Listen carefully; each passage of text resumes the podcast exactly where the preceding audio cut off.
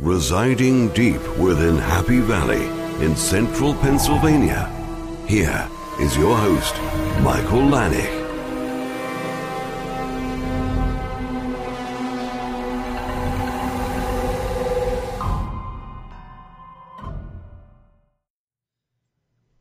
Okay, so we're back for another episode of the Hunger for Hannibal podcast. And it's me, Mike Lanich, your host. And with me is Sarah. Hey, everyone. So, well, obviously at this point, if you've been listening to the podcast uh, this season, then Sarah is a familiar name and a voice. She's been on quite a bit, which has been excellent, I have to say. And uh, she's again here this week to uh, rein me in a little bit because you know how crazy I can get on this podcast. And uh, yeah, provides some good perspective as always. And uh, I missed last week's episode. Uh, I didn't have one, obviously. I was out on uh, vacation. Uh, I was down in Virginia Beach for the week. It was uh, excellent. I had a great time. Uh, a lot of sun, a lot of sand, a lot of hot sand, uh, and uh, good waves, good water, and just a relaxing time. So uh, we have some feedback, which we'll get to towards the end of the podcast and it mostly has to do with the episode that I didn't give you. So, you know, when we get to that point, uh, we have like I think five, I think five emails, which is great, and I have a voicemail, which I'll have to do uh, later. So, I guess let's jump right into uh, the episode and into the recap and review. So, before we kind of really delve into the details, Sarah, what did you think of this episode in general? Is it episode three or the episode we just saw last night, episode four? Uh, the episode we just watched last night. All right. I really liked it. I like that we got to finally catch up with um all the characters, and I loved seeing Chilton again and making his rounds. And his face is worse than Mason's. Who would have thought? yeah, I tell you what, that is a gruesome sight it, you know, have having not seen him in so long, you forget what was done to him. You know, like the details kind of slip away. You're like, oh, he was shot, but you know, but you haven't seen him since since that episode and at the at the end. And of course, when he was shot, we didn't see anything. Mm-hmm. You know, so it all we saw was a blood spatter, and so with his character gone for so long, you, like I said, you just kind of forget about him and about what he went through, you know. So you're right, though he was really mangled. Like when I first saw him and he didn't like he had his makeup on and all his stuff in his face, and I'm like, damn, he looks good for getting shot in the face. And then Yeah. it's like, oh, okay, there it is. Yep. let's take this out. Let's take this out. Oh, there's Oh. the gunshot wound. Like wow, yeah. wow, that's that's that's brutal. It reminded me from that scene from um one of the James Bond movies. I think it was Skyfall, where that guy he had like arsenic in his face, and then Oh. he like, yeah, Yeah, yeah, and he takes everything out, and it's, you know, I wouldn't be surprised if you found out later that that was a big inspiration for probably. Pride for Chilton. So that's that's actually a really, really good comparison. Yeah, sickening. Okay, all right. So I'll tell you what. Let's just go right into the recap here. We'll like we we'll do what we usually do, which we usually just do a recap. We kind of just go through the events of the episode. Don't really delve into too much detail, and then once the episode recap is done, then we can really get into the nitty gritty. So here we go.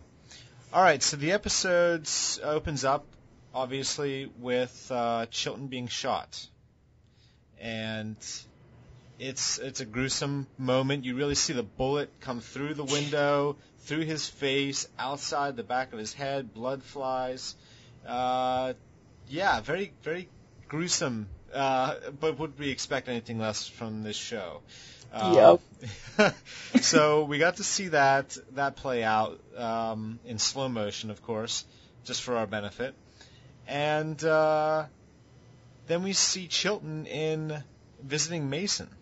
Yeah. Two interesting people in one room.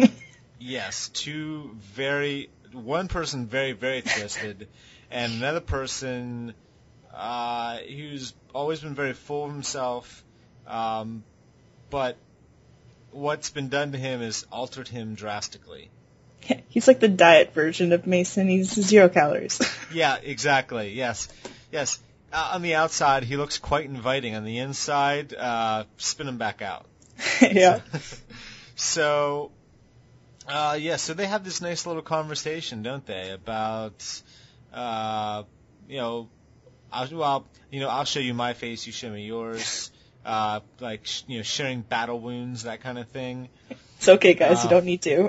Yeah, it's like, yeah, it's okay. I think I got the point. I don't need to see anymore. Um, and uh, you know, they they, they kind of just dance around each other a little bit, don't they? You know, what are your intentions? What what are you really looking for? Uh, and it seems initially like there might be some kind of common ground between the two, which there is, but you know, there reaches a point in the conversation where Mason really pulls the plug on the meeting, doesn't he? yeah, he wants to capture and kill Hannibal, where Chilton just wants to ca- get him captive.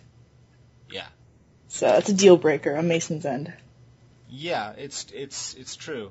Um, he, yeah, he does. He reaches that point where enough is enough. He, he thinks Chilton's kind of picking a little too much and says, "This is it. We're done," and you know, move on. So Yeah. Chilton gra- gracefully exits, I guess. Yeah. Um, so from that scene, we move on to Will getting stabbed again. It's like holy cow! It's like every episode, it's like let's revisit that scene. Let's watch, you know, Lecter just twist that knife in a little deeper, a little more deep. Oh, what? We didn't get to see that shot of the blood running down Will's Will's stomach. We haven't seen it from the inside yet. Yeah, like yeah, sure, why not? Let's just go from every angle. What?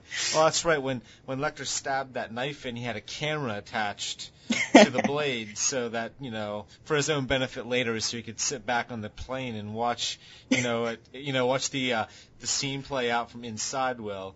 Um, but yeah, it, it was like okay, all right. I mean, as much as that's a, as much as that scene is devastating. I hope in a way, unless they really show something different, in a way that that's the last time that I have to see that because a, I've seen it enough now in the first three or four episodes that I don't think that we need to see it anymore. I feel like We get the point. Yeah, yes, this was a very emotionally awful moment for everybody except for wow. Okay, Lecter, yeah, he was devastated, but he was the one inflicting the damage, so not much sympathy on my end uh, for Yeah. Lecter. So yeah, I think this is good. Um, so yeah, he gets stabbed again, and Will wakes up, and he initially thinks he sees Abigail come into the room, like we saw a couple episodes ago, and instead it's actually Chilton Yep, with flowers. with flowers. How, such a kind man. Mhm. Um, so thoughtful. yeah, well, of course he has an ulterior motive, doesn't he? Of course. And so he's basically doing, you know, it's, it's something that we see happen throughout this episode. Chilton is making his rounds to Yep. all of Lecter's victims. Essentially, as we'll see play out throughout the rest of this episode, he's looking for an ally. hmm He's See who can help him. Yes. Um, so he tries to to play the sympathy card towards Will, you know, uh, in a way, but he's also very brutally honest. I noticed in this episode too, with everybody. Actually, he doesn't. He doesn't um, seem to have a filter in a way. You know, he's sympathetic to Will, but he's also basically calling Will out on the bullshit that he he's basically the one that helped cause all this, so he may as well man up and you know do what he's needs to be done and help Chilton bring Will in hmm and Will Or Hannibal in. Yeah, yeah. I'm sorry. Yeah, Bree, yeah, yeah. Uh, Hannibal in, and Will rebuffs him and says essentially the same as Mason. You know, move on, doesn't he? Yeah, he's definitely not wanting anything from anybody this episode. No, Will. Yeah, Will is definitely a bit of a downer this week. I mean, Yeah. uh, Will's usually uh, been a downer for a while, but this episode he really um, takes it to a new level. Yeah, dialed up the emo. Yeah. yes, yes. I mean, I don't really want to refer to him as emo Will. You know. Not for a long time, but, this episode he definitely is a downer. yeah, it's like it's like, dude, like like I don't know. Like I know things are kind of bad, but I don't know. Turn on some Saturday morning cartoons or something. Turn on some Ben and Jerry. It, it, it, do something funny. Like watch a comedy show. It's like, Yeah. man, I can't I can't stand to see you do this every episode. So anyway, so yeah, so he rebuffs Chilton and so from there on, from there at that point, um, we move on to Will fixing his engine, his boat engine. If that's Yep. a little sign to all you fans out there for what's coming. yeah, it also Um, explains why it took him eight months to get to Hannibal. Yes, it's like man, this is taking me forever, but it's my therapy. yep. So yeah, um, so Jack visits, and they they speak uh, some truths to each other, don't they? Mm-hmm. Jack wants to know why he called Hannibal. Exactly. You know, he's a little hurt that Will didn't come to say hey. Um, yo, how you doing? Uh, I see you've been hurt. Um, how's Bella doing? you know, just the general like, hey, we both survived this carnage. How about we get through it together? No, no. Apparently, Will, as usual, wants to be by himself Oh. ah, little lone wolf. Then some things never change. Yep. Um, so yeah, they, they, they do. You know, they talk about that, and Will admits that up until the call, up until he heard Hannibal's voice, he wasn't sure what he was going to do. And it's in that moment that he decided to tell Hannibal to leave. Yeah. So Because he was his friend and because Will wanted to run away with him. man, uh, I mean, of all the bad choices to make, I mean, seriously, Will, come on. Um, Don't tell Jack that. It's like, boy, why don't yeah, why don't you just twist the knife into Jack a little deeper there? Like, hey, why don't you let, why don't Jack turn around a little bit and go all uh, Caesar on him and just just you know, et tu brute, you know. what a jerk. So yeah. Um, all right, so from that point we move on to the next scene, and Chilton is visiting Alana. Yeah, in that crazy contraption. Yeah, she's laying there. She's uh, obviously, obviously has a lot of time to kill. Uh, not a lot of time to do anything but lay there. Um, what were your thoughts when you saw Al- Alana, uh, you know, laying there? What were your initial thoughts? I thought she looked like what she should after an accident like that. It looked like she'd probably broken her hips and her pelvis and got that FBI healthcare that's got the fancy machine keeping you together. Yeah, well, you know what? I think I think uh, she probably deserves the health care. Um, I'm not saying she deserves our entire sympathy. She didn't really engender a lot of sympathy among fans last year. Um, but I think as a character uh, working for the FBI, you should des- you deserve the top health care you can possibly get. yeah, it was interesting looking machine. Never seen anything like that. yeah, I don't know. Maybe it doesn't even exist. I have no idea. Um, It's like we're just gonna create this for her. Yeah, you know, it's like yeah, this machine will actually put you back together. Yeah, we haven't re- unveiled this to the public or anything, but to us special people, yes, this can save your life. For Hannibal, yeah. Yeah. so uh, again, Chilton kind of doing his same same thing, kind it, very similar to Will. You know, kind of just telling Alana, you you brought this on yourself. You you didn't listen to anybody last year. We all tried to tell you that that Hannibal was crazy, who he was responsible for all this carnage, and you didn't want to listen. And you've kind of reaped what you've sown. And I've, I've got a lot of that from Chilton. Yeah. He's got some sass this episode. I noticed that. It, it's you know, it's I think it's one of the changes about him. I think after you've been almost killed, uh, a lot of the, the, the bullshit factor kind of goes down quite a bit. You don't take any of that, you know, anymore.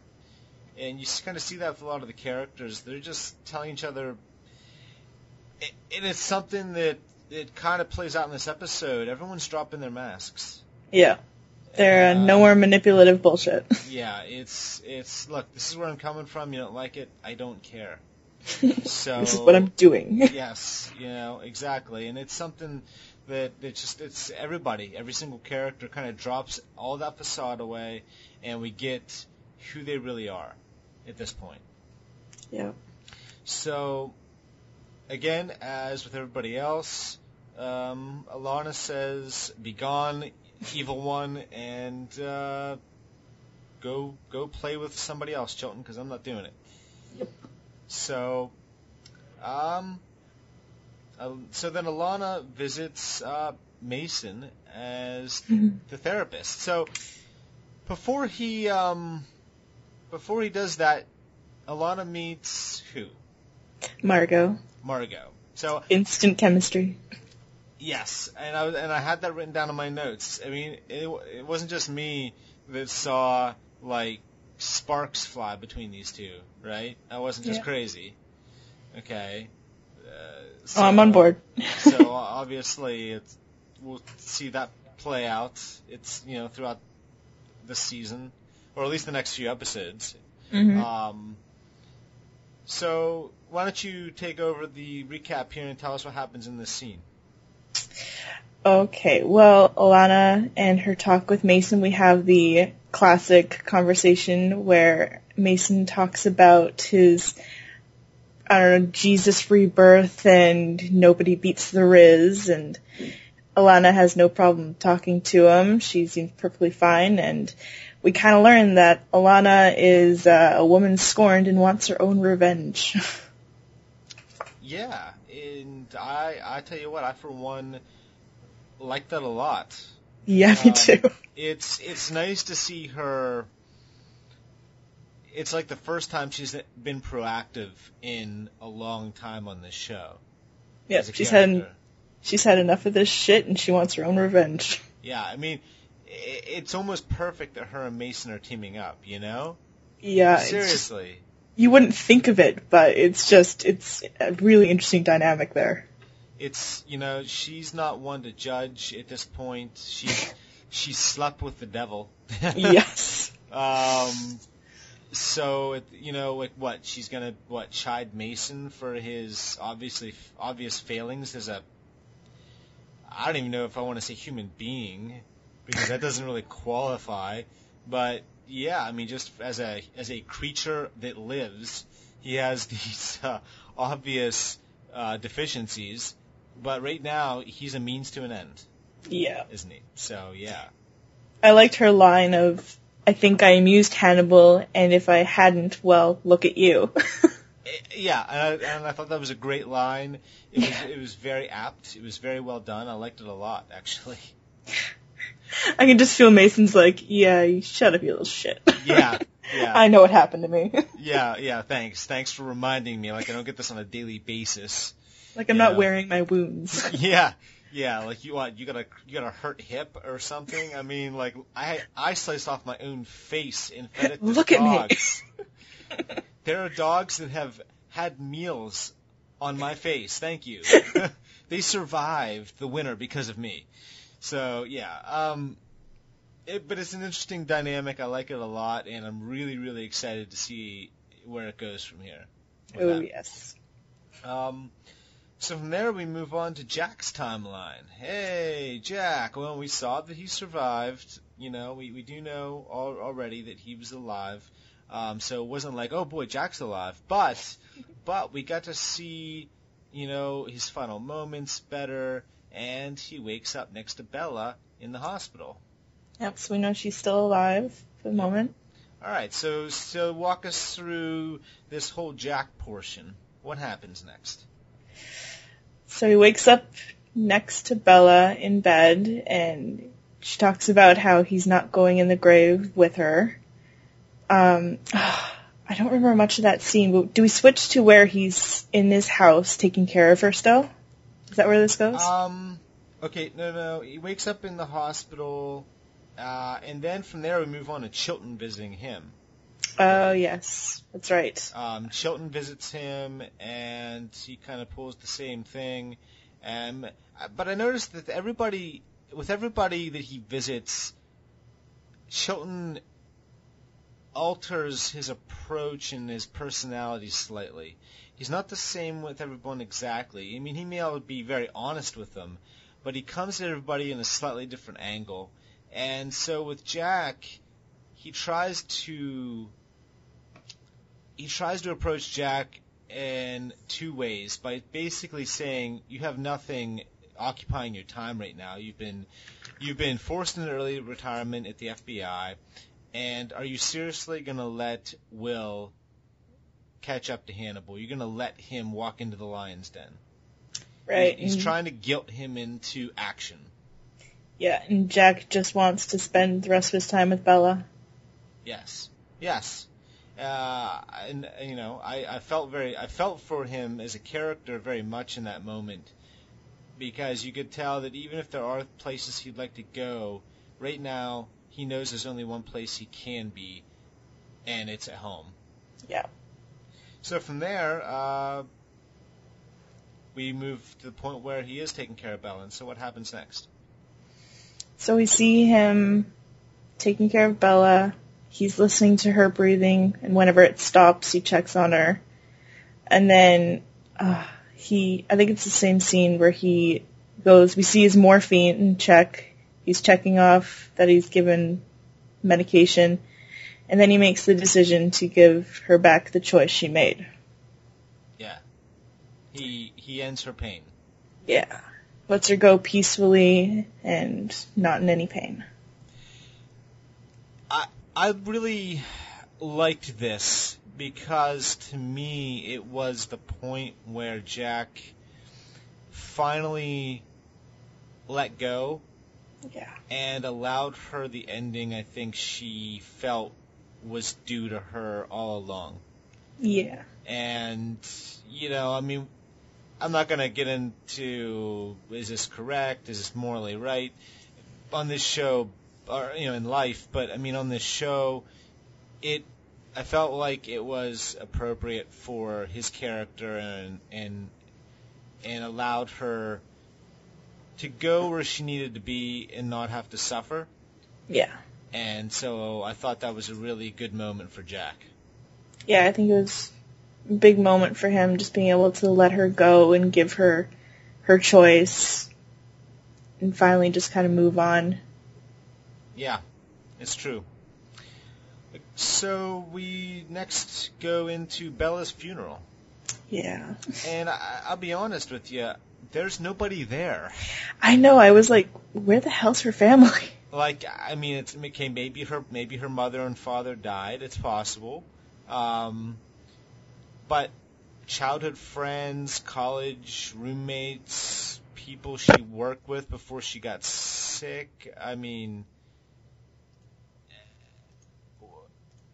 Yeah, anybody. Like, friends. it doesn't it doesn't make any sense really it, it but but but that aside let's take the scene as it is okay so it's, it's Bella's funeral Jack's there he's all dressed up uh, church looks beautiful everything looks candles everything looks great and then he notices a letter and he, you know what he didn't even have to open it up he knew who it was from That pretty writing.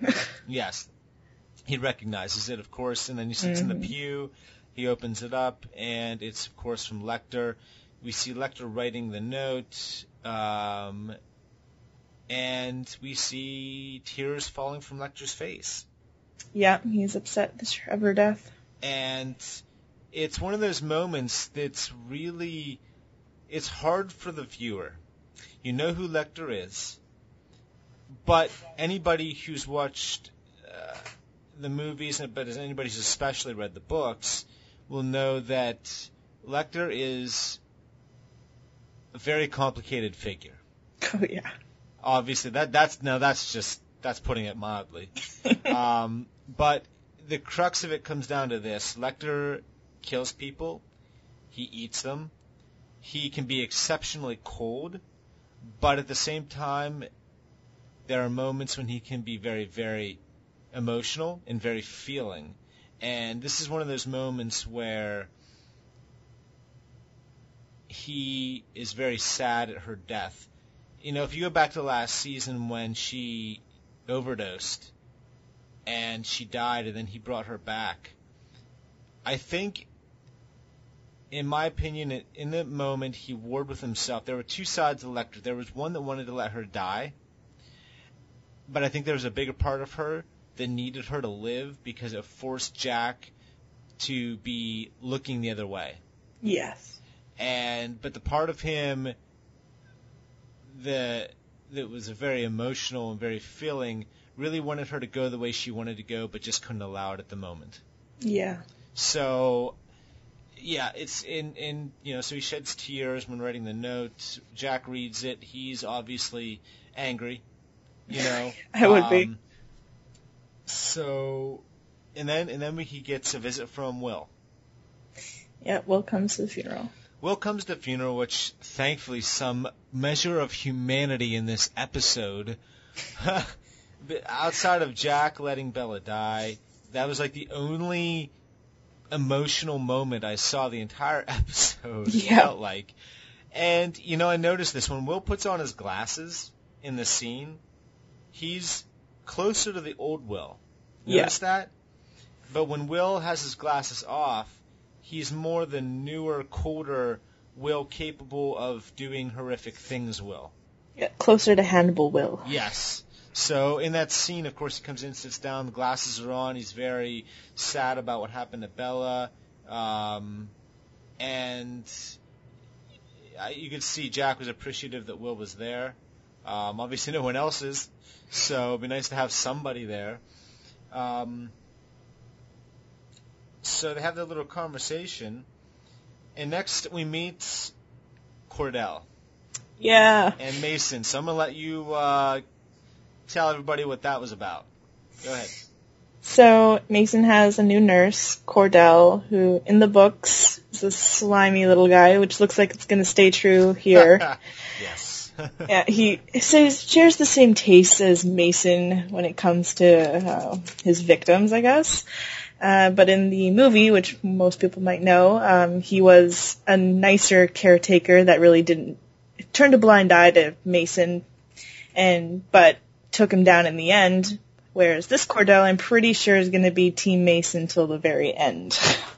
I don't see too much of Cordell's moral compass wavering at any point in this episode for sure. it's pretty much this guy pays my paycheck, so I'm going to do whatever he says. Yeah, well, his sensibilities are very similar, so I don't think it's. Yeah, I don't think we're gonna see a change of heart regardless. No. Um, like this man is allowing me to do sadistic things. Uh, sure, why not? I don't You mind. know, Yay, fun times, right? So yeah, uh, so they have the little conversation, and uh, things seem they seem to come to quite a good understanding. Apparently, uh, like, or, uh, Mason felt that Cordell's talents were being wasted um, by having his license taken away. So sure, why not come on my team? I'll give you money, uh, comfort of living, as long as you help me kill people. Exactly. So. Fair trade. Yeah. So then uh, we move on to Mason's grisly aftermath. We get to see, you know, him in surgery. That was quite disgusting, by the way. Not I know. It shocked me. I was like, what the hell? Like, oh my. Okay, okay. yeah. Oh, okay. Yeah. Mm, looking over here, looking over here. Oh, oh, they're still showing it. You know. did so- not expect that for cable TV. I did not expect to see that in full light. No, no. Maybe that was a scene that made NBC say, "Okay, that's enough. So we're all done." You know. Screw them. so. so fed up with them. so uh, uh, yeah, so we get to see that, and then um, Ma- Alana and Mason are having another meeting. Yep. So take us through what we got there, a little conversation, a little understanding. So what what happens here? Basically, what I can remember, ugh, I watched it late last night. It's okay. when I remember um, they're having a conversation, she's kind of alluding to the fact that she's on his side in the the long run to get Hannibal. She is has a hell hath no fury like a woman scorned, and she's just full of it right now. Yeah. Yeah, I felt like they really came to a full understanding there. Where the first scene with them was more of a dance, Like, what do you want? What do I want? Oh, we seem to want the same thing. Cool. This one felt like they were sitting down on the table and writing a contract out Yeah, and like signing it. I'm on your team. I'm being blunt with you. This is what I want. Oh, by the way, can you toss in your sister for me? By the way, You know, I'd like a new girlfriend. yes. Um, so that sounds great. Um, yeah, so we kind of get that, and that was great to see. Kind of a real solidifying of that. Uh, I guess uh, team. Uh, so team kill Hannibal. Um, so yeah, we got that. That was that was a fun scene to watch, and then you know Bell is now gone. Jack seems to have found uh, a purpose again, and so he goes to visit uh, Will at his home, and Alana's there. Yep. Eh, Now let me ask you a question here, because we're almost done with our recap. I, for one, was really surprised to find her there. yeah. I, I, I, I, I tell when they first met up early in the episode, um, and I think, I think we may have actually f- forgotten to mention this. It was early in the episode. Will, uh, Alana was, well, it was in Lecter's house. Alana came in in her wheelchair. Um, she kind of had a flashback of seeing Hannibal try to break down the door and to get to, to Jack. She goes around the corner and there's Will sitting there, and he's talking about you know visiting old friends and you know filling up his memory palace with uh, yeah with old friends and, and all that stuff. And but, he, but Will was very short with her.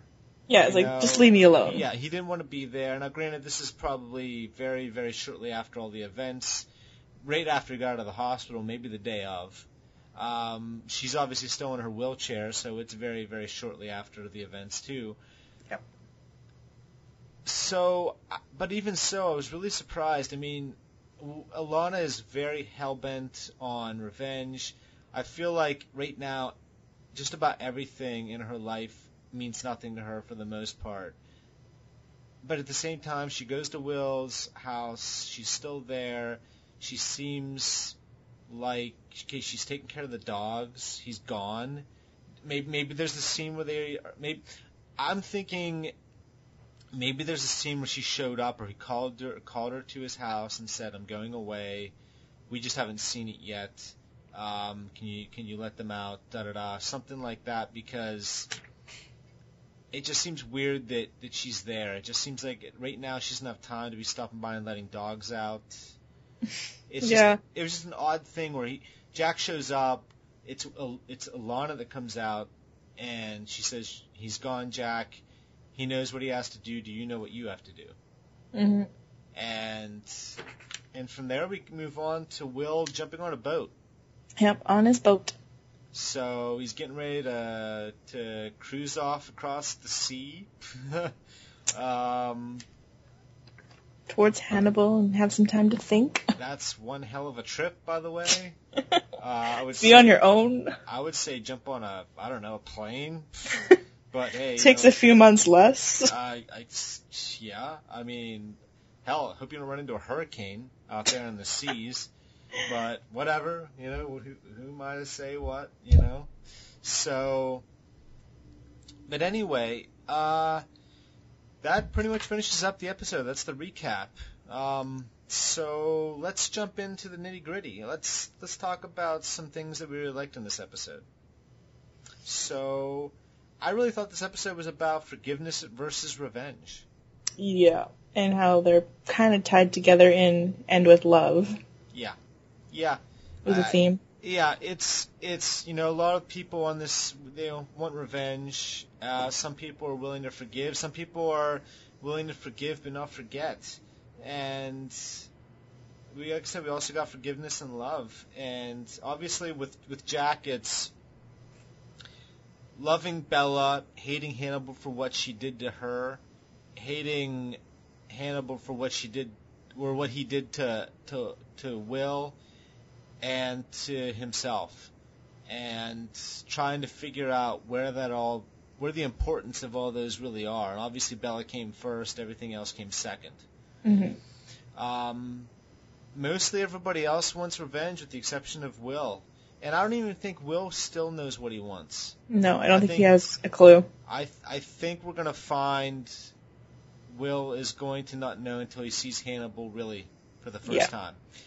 But everybody else is looking for revenge, mm-hmm. and and you know what, deservingly so, right? Yeah. So Their was- minds are all clear. they want revenge. So what was something you really liked about this episode? What are some things you really saw that really made an impression on you?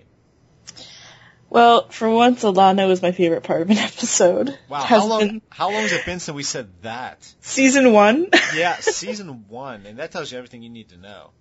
Yeah, I think she's finally back as a character, even though I think it's, I, I although I like her, she's gonna be with Margot, I think it's kind of bullshit that she has to be with somebody every single season. Season one has got a little thing with Will. Season two, we got Hannibal. Now season three, she's gonna be with Margot. Yeah, I don't know whether it says about her character or whether or whether Bryan Fuller and the writers just feel like she needs somebody. She needs to be tethered to somebody. Yeah, and maybe that maybe that's something with her character. I don't know. Maybe they'll maybe they'll use that somehow down the road or Yeah. in the season. So we'll, we'll find out. But let's talk about her getup. Oh, I love her new suits and dress and everything. It's, it's almost like a female version of Hannibal. Yes, I love it. It's It looks way better on her. the, yeah, the red lipstick, you know, the real, uh, almost like the chiffon uh, suit that she was wearing in the epi- episode, or not the chiffon, it was like an orangish, reddish color, uh, very, very different from her for her. Uh, I I loved it. I thought it said a lot about her character and what she's thinking right now. Yeah, how she's developed, she's stronger, she's overcome, and she's breaking out of her old self. Well, and we also got to find out that Abigail was dead all along, and that, Yep. that well, that Will knew she was dead all along. That it wasn't something that he just kind of realized. Oh, wait, you're dead. It was, it was something that he he knew and kept allowed it to, to continue to believe it, even whilst also kind of knowing it at the same time. Which only will. Yeah, well, the guy. Well, yeah, I, that, I don't have anything to say to that because I can't think of anything honestly. So, yeah, it was. And once, on one hand, it was very sad, and you felt for him, but at the same time, it's like, man, you need some help. Your head is a bucket of crazy. It is it is, it is a cesspool. That I mean, I felt bad. I, I thought it was bad enough when you had encephalitis, but seriously, dude, this you're actually choosing to believe it. When you had encephalitis, you didn't have a choice. You're actually choosing to believe this now, and that's just really really terrible. Yeah. So, um, so is there anything else that I mean, besides this? Okay, this is a depressing episode, by the way. I mean, to me, this is like depressing from the word go. Like there was almost nothing's. The only funny line in this entire episode that I can remember was Hannibal the Cannibal Yeah, trademark. by Chilton, of course. and I'm like, perfect, there he Like- is. like, oh, oh, there's the slime ball. Oh, yep. man, how much I missed you. You know, Yeah. uh, it was just, it was really perfect. I really, uh, I was like, okay, I actually felt like I can chuckle for once in this episode because there wasn't much going on before that, and it didn't happen after that. No, it was very so, serious. Um, any, okay, what else did you see in this episode that really, that really t- hit you? Oh, the Bella and Jack scene really hit me hard when I watched it. You really feel for Jack. He he knows his decision was really hard and hard for him to make, but he knows it's the right one and finally let Bella go. Yeah, yeah, it was, it was, it was tough, but it was a character moment that I really felt was due for him, and it allowed it allowed us to see Jack doing what was right, because well, honestly, there was nothing else for him. Even, I think even if there was other things for him like the FBI, I think he'd still be sitting at home. Yeah, it seems like everybody except for Will has taken a step forward this episode. Yeah, but it's mostly because we're looking at Will via flashback. You know, Yeah, the Will that we we, know- know. we know is the Will that we're thinking of is a Will that's probably what eight, six to seven months ahead of where we're at now. Yeah. So it's a little different for him. But yes, for everybody else, they're taking a step forward because we're actually seeing them more or less in real time. Except for Jack, we know Jack meets up with uh, Inspect. Um, Inspector Pazzi. Thank you. Yes. Uh, And yeah, so we know he meets up with him, but but that's all we knew. So this still is a giant leap forward for Jack. Yes. So I, I you know I really like this episode. I'll be honest, I actually believe to me this is the best episode of the season. I agree. I think it's the best because we really finally get to see everyone kind of where they're at now, and we get to see what everyone wants. I think what where they're coming from as a character, and bef- I, we cannot finish this episode. We have to talk about uh, Mr. Anderson now playing Mason Verger, and I'll tell you what, I really wish Michael Pitt was playing the character. I think everybody that watched the uh, season last year wishes that. But I will say this: he plays it really, really well, doesn't he? Yeah, he's doing a great version of the han- of the Mason we know from the movies. Yeah. He's doing a really good job of being the extra evil want revenge Mason. Well, you know, and and he wasn't. I didn't feel like he was playing Michael Pitt playing Mason so much as, but I felt like I felt like he was not trying to undermine how he went about playing Mason at the same time. yeah, it kind of felt like a really good combination of Gary Oldman and Michael Pitt's influence. Yeah, like how like he, he was like he was trying to kind of duplicate, though not entirely do like it- um, how Michael Pitt would like the affectation on his words, uh, his speech patterns, all of that. I felt like were very similar to uh, Michael Pitt's Mason Verger from last year. Yeah. Also, but beneath a character who's been uh, mangled and destroyed. Yeah, like- the beginning of the episode, I get, I noticed, you know, this guy is different. It kind of bothered me, but as the episode went on, I just, it changed in my mind. This is the new Mason. I'm okay with it, and he's doing a good job. Going forward, this is the guy. I think they did a good job in making him look about as much as like Michael Pitt as you could, having your face ripped apart. Yeah. You know.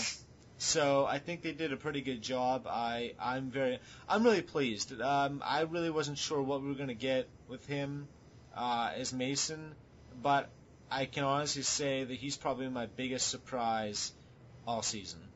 Yeah, he's doing a real good job. So keep it up. Uh, was it Joe Anderson, right? Is that correct? Joe Anderson, yeah. Anderson.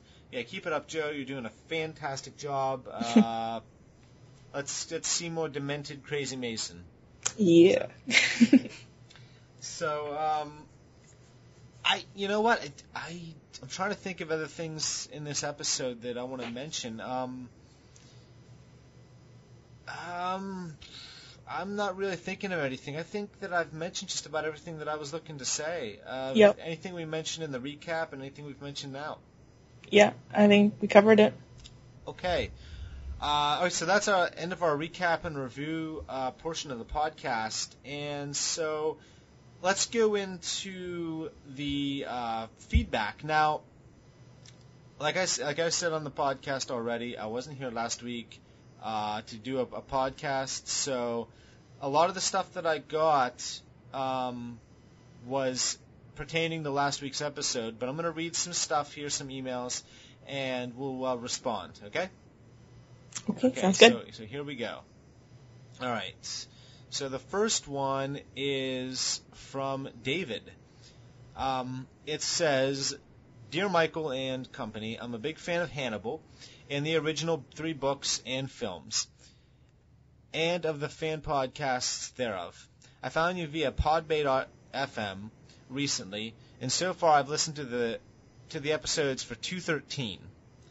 uh, which I guess would be the fin- uh, finale from last season, Mhm. as well as the Hannibal vs. Dexter podcast, that was uh, co-hosted by Gareth uh, Watkins, and uh, the two season three episodes.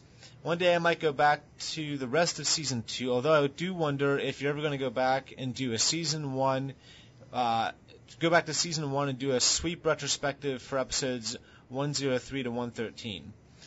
As I've said, I've only discovered your podcast recently and therefore completely missed the period of your unfortunate hiatus between um, 212 and 213. Um, I'm off to listen to 302. You don't have to put this on air if you do, if you find it too bland. I'll try and offer some actual content in the future. Okay, so uh, thanks first, uh, David, for the email. Uh, yes, I will be going back. I'm thinking in this next off season uh, to do a season one rewatch podcast. Uh, I didn't start my obviously my podcast till last season, but it'll give me something to do next season uh, in the off season. So yes, I am planning on going back and doing a, a retrospective and uh, do a rewatch and get all that taken care of. So, um, yeah. So just thanks for the for the uh, email. Uh, there, there really there really isn't too much to add to that. Just keep listening to the podcast. Go back and listen to you know go back and listen to season two. Um, all the podcasts that I did last year, and I'll try to get you season one. And I'm certainly looking forward to any you know uh, content, any emails or voicemails you want to send in, in the future. So thanks. So let's go back and do the next one. And this one is from Steven Schinder. And it says, Hello. I just started listening to Hannibal related podcasts, including a recent podcast about season three. Here are a few observations on what we have so far.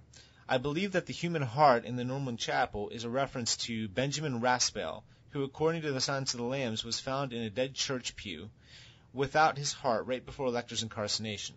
Incarceration, I mean. And on the show, we know that Lecter will be caught soon.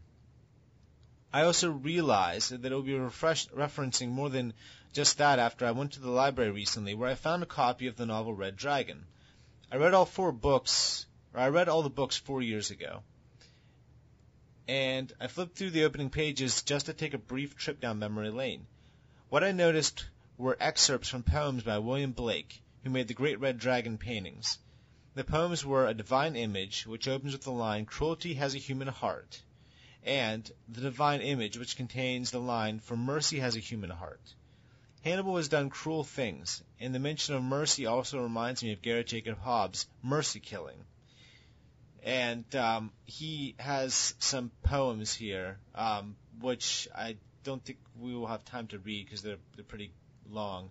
Um, but it says the other poem lines in the poems make me wonder whether we may see reference to a human face, uh, the human form divine, and the human dress.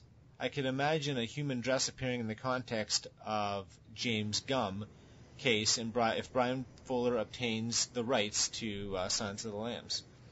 When Lecter says that things will be like a fairy tale, I wonder if he is actually referencing to darker fairy tales such as those by the brothers Grimm. The mention of fairy tales also also makes me think of the Tooth Fairy, the media's nickname for Francis Dolarhyde. The fireflies in Secondado seem to be meant to evoke a fairy tale feel as well. Fire, of course, being a recurring motif throughout the episode. The man in the cage, whose name I cannot find, is eventually made to look like some flying insect. Not sure if he is meant to look like a firefly or a dragonfly, but I cannot help think of the moth from Silence of the Lambs when I look at him. Hannibal even claims that Sogliato's heart and lungs came from a lamb before killing Sogliato. Hannibal mentions the Titanic. What I think we are supposed to imagine is that Hannibal is the iceberg, the tip of which we all see. When Bedelia asks him how his sister tasted, she has made an attempt to see the iceberg below the water and sinks into the water just like the Titanic. Very appropriate since this episode is proving some of Hannibal's origin story. Keep on speculating, Steven Schinder. Oh, I'm sorry. Rhymes with cinder, so I shall get that right in the future. Steven Cinder. So a fan, um, a Red Dragon reference. So thanks, Steven. And uh, so I'll let you take uh, this one, what did you think of the email? It's an awesome email. That's great um, connections you've made. Uh, I like the fairy tale point you made. One can argue that Hannibal kind of lures people into his oven, like uh, Hansel and Gretel. Definitely, I like it. Um, yeah, I I hadn't read the poems in the Red Dragon, so I feel bad. I'm not sure what um I haven't read them, so I'm not sure what it's referencing. But I like the idea that we could get a human face. I definitely think that the dress talking about definitely Buffalo Bill, and it looks like they've gotten the rights to Silence of the Lambs because Bryan Fuller has kind of confirmed that next season was going to be around Silence of the Lambs, and we really hope so. we really hope we get a next season. Uh, yeah, I'll tell you what. Let me actually, you know, I clicked on the wrong thing earlier. These actually aren't that long here, so let me read these. Let me read these poems for everybody. So, the Oh, first yeah. one is the div- a divine image. It says, "Cruelty has a human heart, and and jealousy a human face. Terror the human form divine, and secrecy the human dress. The human dress is forged iron. The human form a fiery forge." The human face, a furnace sealed. The human heart, its hungry gorge. So, what do you think about that? dress of iron steel, face of what did they say the face was? Face of Oh, uh, the face, uh, and jealousy, of a human face. And Oh. it says a human face, a furnace sealed. uh so like, hey, you're in the oven. Yeah, Which is definitely Hannibal themed. definitely. Um, okay, and so the next one is the divine image. It says, To mercy, pit, peace, and love, all pray in their distress, and to these virtues of delight return their thankfulness. For mercy, pit, peace, and love is God our Father dear. And mercy, pit, peace, and love is man his child and care. For mercy has a human heart, pity a human face, and love the human form divine, and peace the human dress. Then every man of every clime that prays in his distress, prays to the human form divine, love, mercy, pity, peace. And all must love the human form, in heathen, Turk, or Jew, where mercy, love, and pity dwell, there God is dwelling too. William Sound definitely sounds like our show. Yeah, yeah. So those are yeah. I mean, those are really really good poems and very interesting. Um, and obviously, this is all going to pertain down the road if our theory is correct. Obviously, uh, further into the season. So, but no, this is a really excellent, excellent email, Steve. Uh, Yeah. Stephen, um, please continue writing in uh, to this podcast because yeah, this is excellent points of view, excellent references here as well. Um, Yeah, Great connections. Yes, really love it. Thank you. Thank you, Stephen. Um, and next we have, um, this is uh, another, actually, oh, it's uh, from David again. It's from the one we just, we did two, uh, the first one we did. Uh, he says, Hi, Michael and Sarah. I wanted to make a short comment here regarding the question of Hannibal on the train near the end of 301. You two were wondering about the timeline, and my idea is that is that there is no is no twisted timeline. That scene was Hannibal on the train en route to Palermo instead of going back. Think about it. He probably has the dead body in his suitcase, assuming it is indeed Anthony, and he was forwarding that Da Vinci sketch in, into a a heart, basically giving away his tableau plan.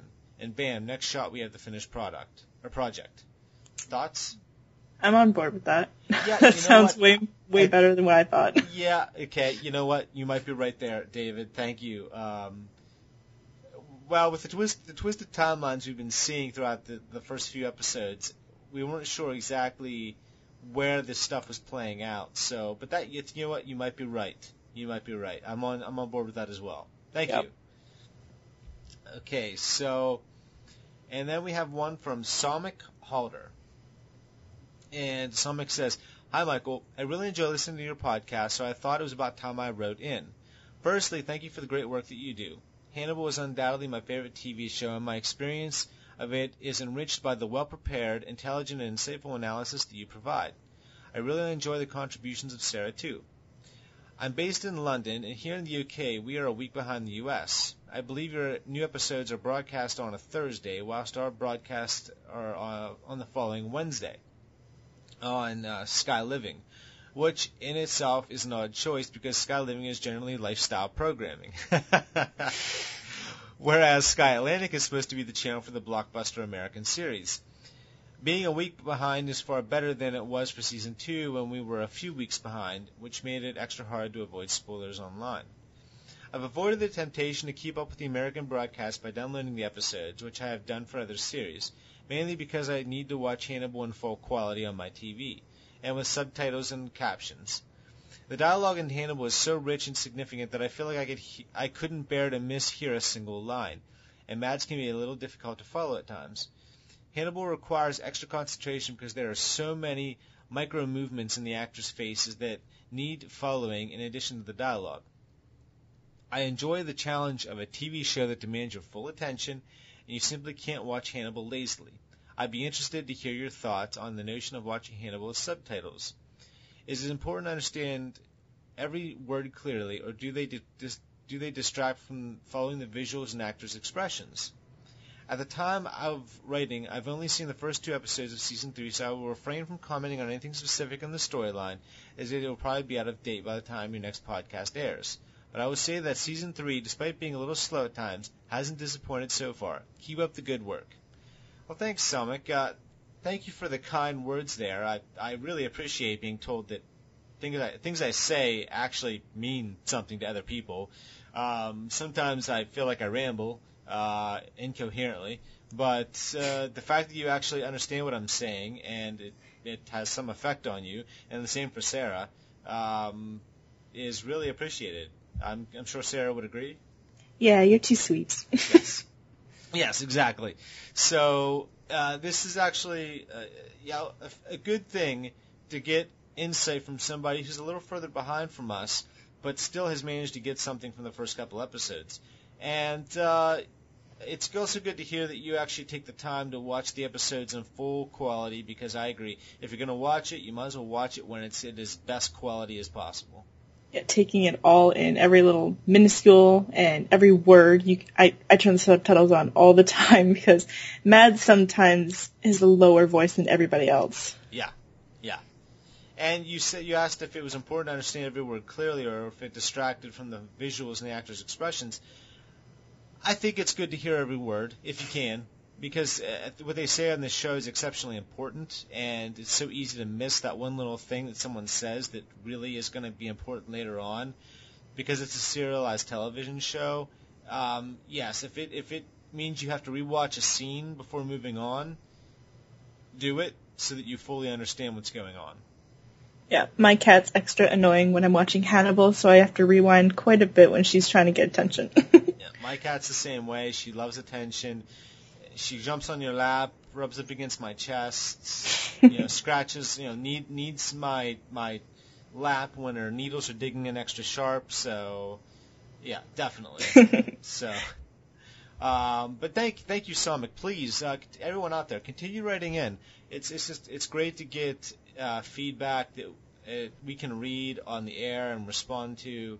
Um, so we I really appreciate the time that people take to send in their stuff because it gives a different uh, uh, point of view, a different opinion than just my own. And I'm sure Sarah would agree. It's always better when you get uh, feedback. Heck yeah, that's how I started. that's right. So, um, all right. So that I have uh, one other piece of feedback which I'll get to, um, but it's in a voicemail form, so I will get to that later. Uh, but for now, we're going to move on to the last portion of the podcast, which is usually called the final word. So, Sarah, let's quickly uh, wrap this podcast up by talking about the unfortunate news that we heard uh, this week. And it, of course, was the news that Hannibal was canceled on NBC. Yeah, they're canceling for season four. Um, within like an hour, a petition already uh, went up. It's got about seventy thousand people have signed it already. Like, just Google it, Hannibal petition, and go and sign that. It only wanted fifty thousand signatures, but it got that within under forty eight hours. Yeah. So it's just growing, and yeah. Yes, I'm- it, it, yes, it's, let me tell you, it is distressing to hear that. I, when they renewed it for season, for season three, I really never expected it. Although, although if there's something that lessens my vitriol re, eh, regarding NBC, I've heard that the reason why they're canceling it now is because they thought they were going to cancel it anyway, and that they allow the show to get picked up uh, much, much quicker uh, it gives the you know Bryan the chance to shop it around instead of doing it at the last second when every other you know canceled show uh, is going to be doing the same thing. So I, I can see if if NBC really didn't feel like they were going to be able to keep it up, that's fine. Let someone else do it if you just aren't going to do it yourself. Yeah, and Netflix really wanted to pick it up, but they are contractually obligated to Amazon streaming at the moment for a five year contract, which they're in their third year of. So it looks like Amazon will probably pick it up. Yes, yes. I've been reading the same thing online. So for all you people out there that are listening to this, and let's say hypothetically you don't know this is actually happening, you didn't realize that you know, Hannibal was canceled uh, for some reason, you're listening, you're like, oh my god, it's it's gone. What's going to happen? Don't fret. I've been told by a variety of people online that the chances of Hannibal not getting picked up were actually much, much, much, much slimmer than people would actually think. I've even been told that there was this little chance as 10% that Hannibal was going to be fully canceled. Oh, fingers crossed that it's not. so that's just what I've heard. I cannot tell you that is official. That is not official word. It's not something I've heard from an actual, you know, someone that was going to give me uh, the real deal. Uh, but I've been told that that Hannibal was like a 90% chance of getting picked up because people around, I guess, I've, what I've been told is people around, uh, you know, network people all feel that Hannibal is is a fantastic and an unbelievable show, and that there are a lot of people that are interested. I've been told Showtime, uh, I've been told Netflix, Amazon. I've even heard Hannibal or uh, not Hannibal, uh, HBO. HBO, yeah. HBO has even said that they were looking into it. So with so many uh, avenues out there, I don't think Hannibal was going to be fully canceled for for long. I, I actually fully expect to get uh, some kind of announcement. I'm hoping to hear something in the next couple of weeks. they have um, their panel at San Diego Comic Con, which is coming up in two weeks. So that's when I think that if they're going to make an announcement, it'll probably be then. Yeah, that's why I'm thinking the next couple of weeks, uh, maybe three weeks. Certainly that would be a great time, but I'm feeling they're gearing up for something like that too. So yeah, definitely. Yeah. So for everyone out there, that's that. That was the final word for this week. I just wanted to quickly address it uh, because I thought, how could you not? How could we not Yeah. talk about it? It's a big so, thing. So yeah, so don't fret, everyone. Uh, you'll, st- you'll. I'm gonna almost. I wouldn't bet my house, okay, but uh, I would come pretty close. And uh, so you're gonna get more Hannibal, I'm pretty sure. And if you're gonna get more Hannibal, you're gonna get more Hungry for Hannibal podcast. Okay, so don't fret. So, um, and I guess that's that pretty much wraps up our podcast for the week, doesn't it? Yep. Um, Everybody go out and sign that petition. Make sure they you they know that we want the show back and just Yes. and Twitter hashtag Save Hannibal. It's been going for about a, Yes. Ever since it got announced. I- and I'm it's going strong. I'm so glad you mentioned that. I was like, I was on the tip of my tongue. Thank you. I was like getting ready to say that, and you jumped in. Good job. Uh, got that out there. Yes. Sign sign the petition. Get on there. Everyone just throw all of their weight. Let everyone know that you love the show because it's important that you let everyone out there know. They have to know. Yes. And I I tweeted Bryan Fuller. Go out and tweet him because he tweeted me back within a minute. This guy is dedicated to his fans, dedicated to the show. Just tweet him, tweet the tweet the people involved. They'll respond to you. Yes, yes. In fact, I'm preparing to, to uh, tweet Bryan as well.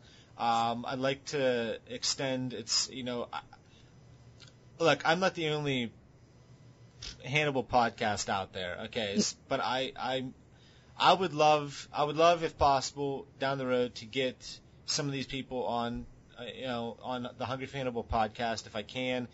Uh, you know Bryan Fuller. He will anybody who's on this on this uh, show. Any of the writers will always have an open invitation to come on here um, and talk Hannibal. So if I can somehow manage to get you know them on here or someone on here, I will do it. Uh, I will certainly look into avenues in order to get in contact with them. But yes, throw your weight behind the show. Let them all know that you're 100% behind Hannibal and that you cannot wait to watch more speaking of that, um, there was another podcast, like, I think it was season one, that was still going, that they were a small podcast, uh, that started out, and they got, uh, Zeller on to their podcast. Wow. So he likes to do it. Okay. Excellent. Excellent. Good to hear. Okay. Uh, all right, everyone. So that looks like that's the end of the podcast this week. Um, I will try to get this uh, edit it a little bit uh, and get this up and online as soon as I can, hopefully by the end of the day. So, yeah, uh, I'm really excited for the next episode. It's, I feel like the season's really starting to move along. I know for a lot of people out there, they felt it was like a bit of a slow start this year, but I think it was intentional. We it was one by one each episode, kind of gradually letting us in on what's happening to the characters. But I feel like now the season's really starting to pick up. I feel like this this episode was a big jump in terms of momentum, and I think from this point on, it's going to be uh, much much quicker, almost a run to the to the finish line. Yeah, I completely agree. I think it's going to speed up really good. Yeah, yeah. Well, look, they've only got three what three episodes. yeah, before um Digestivo, where it's going to have that shift. Yeah, yeah. Yeah. So, so yeah, but the, anticipated shift for everyone out there and I'm, I'm assuming by this point, if you listen to this episode, you've listened to the others, so it's not like I'm saying something new. But for everyone out there, the idea is that this leg of the season is going to be finishing up with episode seven, which supposedly will have Hannibal incarcerated, being captured. Yeah.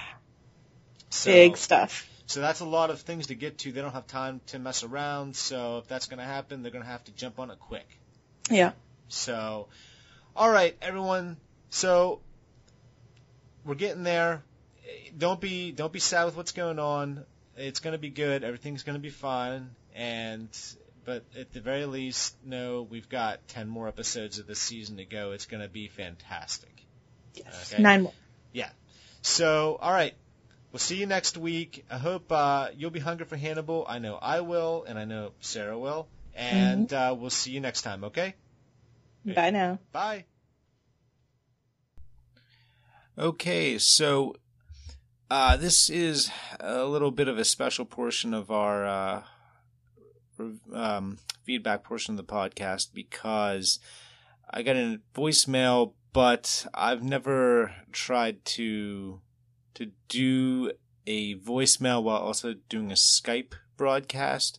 Don't quite know how to do it, and I didn't have time to kind of get it all worked out. So I'm going to play a voicemail by Gareth Watkins, who's the uh, host of the Dissecting the Dexter podcast, as well as Gareth's Waste of Time.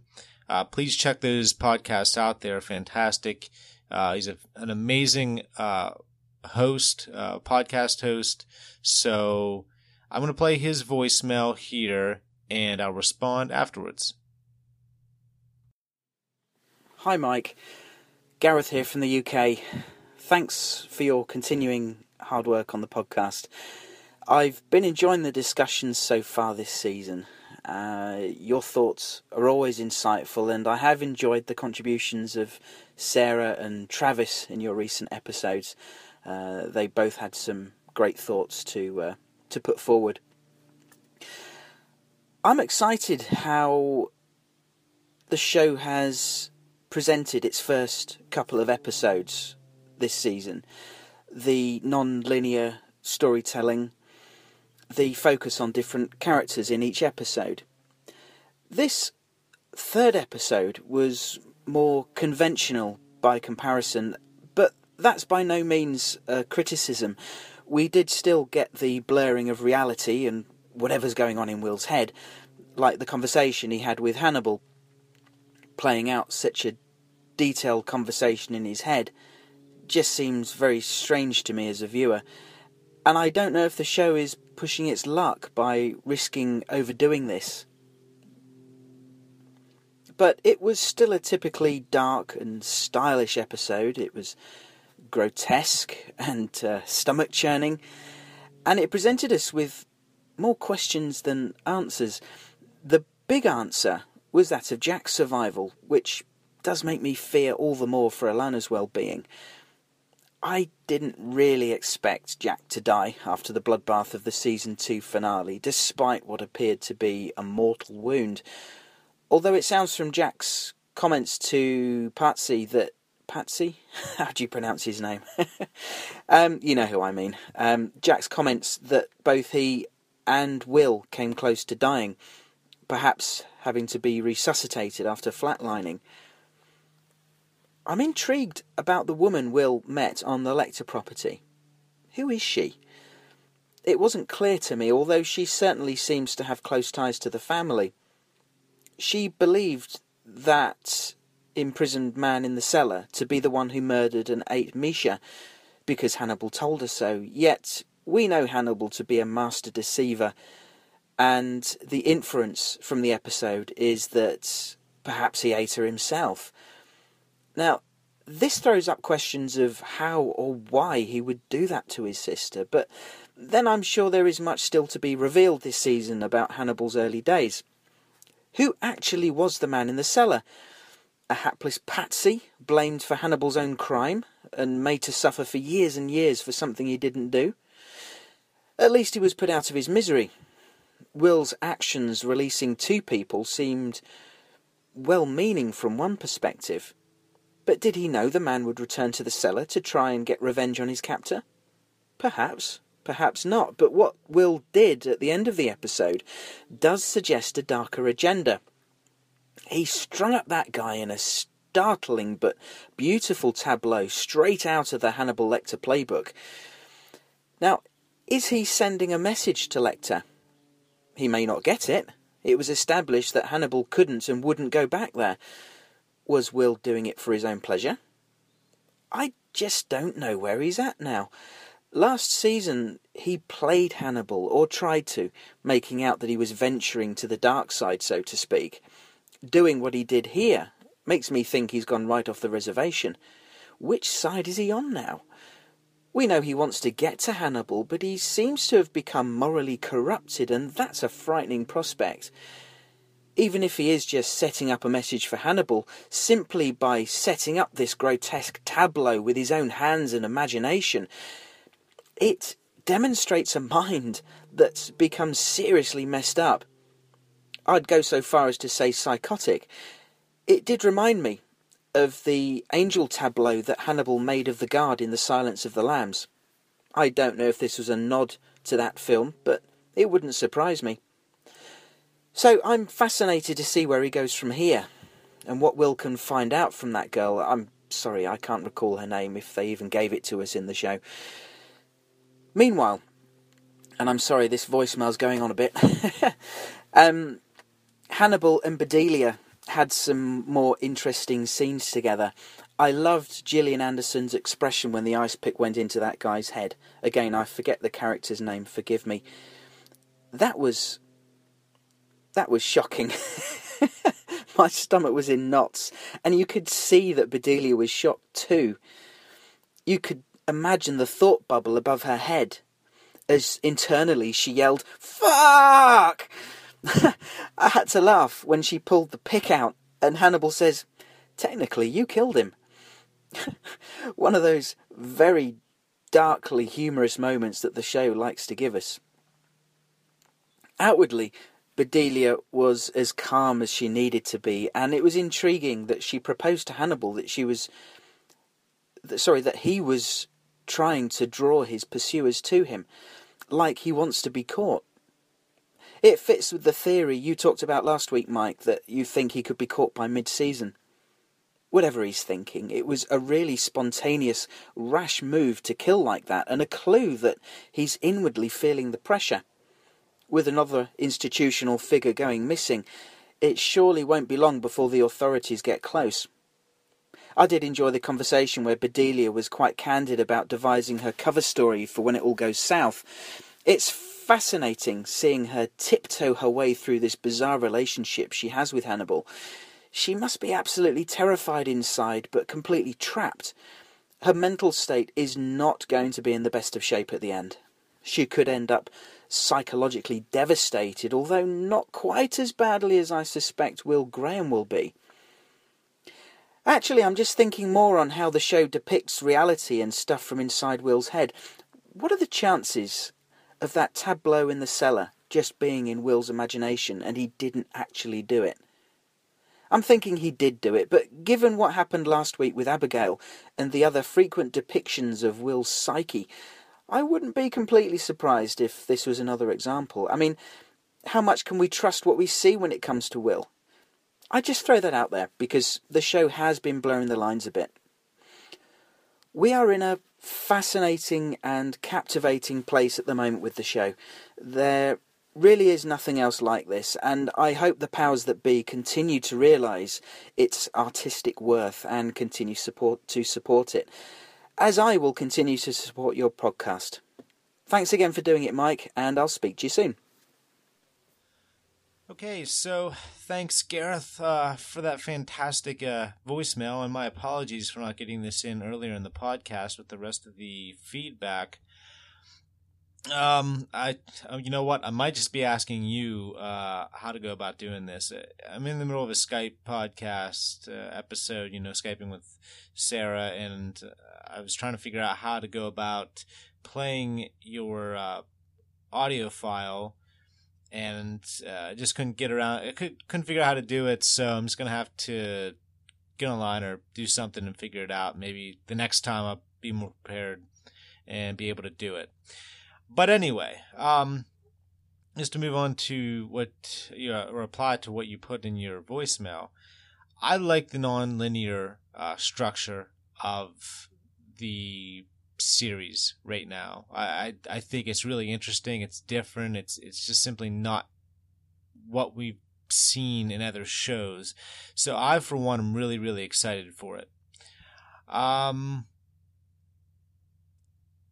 as for the girl uh, that Will meets, she's uh, she, in the book. She's an assistant to Lady Murasaki. For the longest time, we thought that Lady Murasaki was going to be on the show, but that would be difficult with the ages of the characters. So what they're doing is they're taking her assistant. They're essentially mashing up the two characters together, and it allows them to cast a younger actress and it gives the character who in the books had a very minor role a a much much bigger role here. Uh, yes, yes, I I think the man was a patsy for Hannibal. I think Hannibal killed Mischa and uh, ate her, and I think it allowed Hannibal to put the crimes on another person, basically. And I think he might hope that Hannibal finds it while putting that tableau up there. I, I maybe so I don't think I don't think that Will knows that Hannibal can't come back there, or maybe well, maybe he did mention it before with Will, but I don't know. Maybe there's just a maybe there's a feeling that that Hannibal will find his way back there at some point before the end, if that happens to come and be able to see what Will's done. Um, Will, eh, he could be truly venturing into dark territory. Last year he faked it. This year he could be actually going there. Uh, but I don't think that Will knows what he wants. I don't think, like, as we said in the podcast earlier, I don't think he's going to know what he wants until he actually sees Hannibal.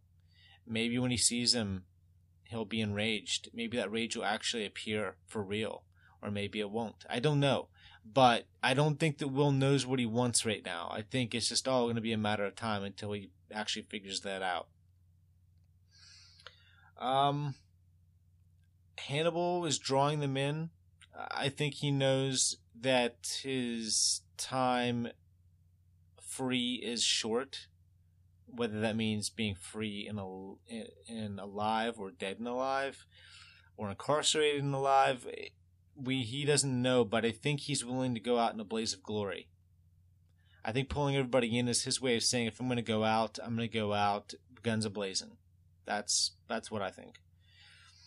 Uh, as for Bedelia, I think she's tipping, she's tiptoeing through the landmines. I think she sees a path that she feels is going to lead to her freedom, and without a whole ton of pain on her end. But I don't know if she's going to be able to do it. I, I honestly, I don't think she's going to be alive at the end of all of this. I think initially I theorized eh, before the season began that she was Will's backup plan. She was the one responsible for bringing Hannibal down ultimately if anything happened to Will. Uh, but I think we've seen that that's not the case, at least doesn't appear that way. So I think for her transgressions, though, I, I can see her dying. You know, she's gone with Hannibal seemingly willingly. She had her chance to kill him. She didn't. And she went with him. And she's living a terrible hell. I think she's living a terrible life, and I think she hates every second of it, and she's fearful. But she also chose the path that she's on, and I think it's going to be a choice that's going to ultimately lead to her death. So that's my opinion there. And thanks, Gareth, yeah, for sending in this this voicemail. Um, love hearing from from someone that I've had such close contact with. Um, in the past, and it's just great to hear that you like the show, that you're watching it, that you know you're listening to the podcast, which I always appreciate. And yeah, hopefully soon, you know, we'll be able to get you on here again, and uh, we'll be able to chat about Hannibal. So, uh, and Travis is certainly up for it. Uh, it's going to be really exciting. So I can't wait. Um, and I can't wait to hear more from you and more voicemails and or, and or emails. So, thanks Gareth for the uh, for the feedback. All right, so that looks like that's it for the uh, podcast this week. Hopefully, I can figure this whole thing out and uh, be able to get all the feedback all together in one big lump. So, anyway, until next time, uh, hope you're hungry for, hungry for Hannibal. I will, and we'll see you next time. Bye.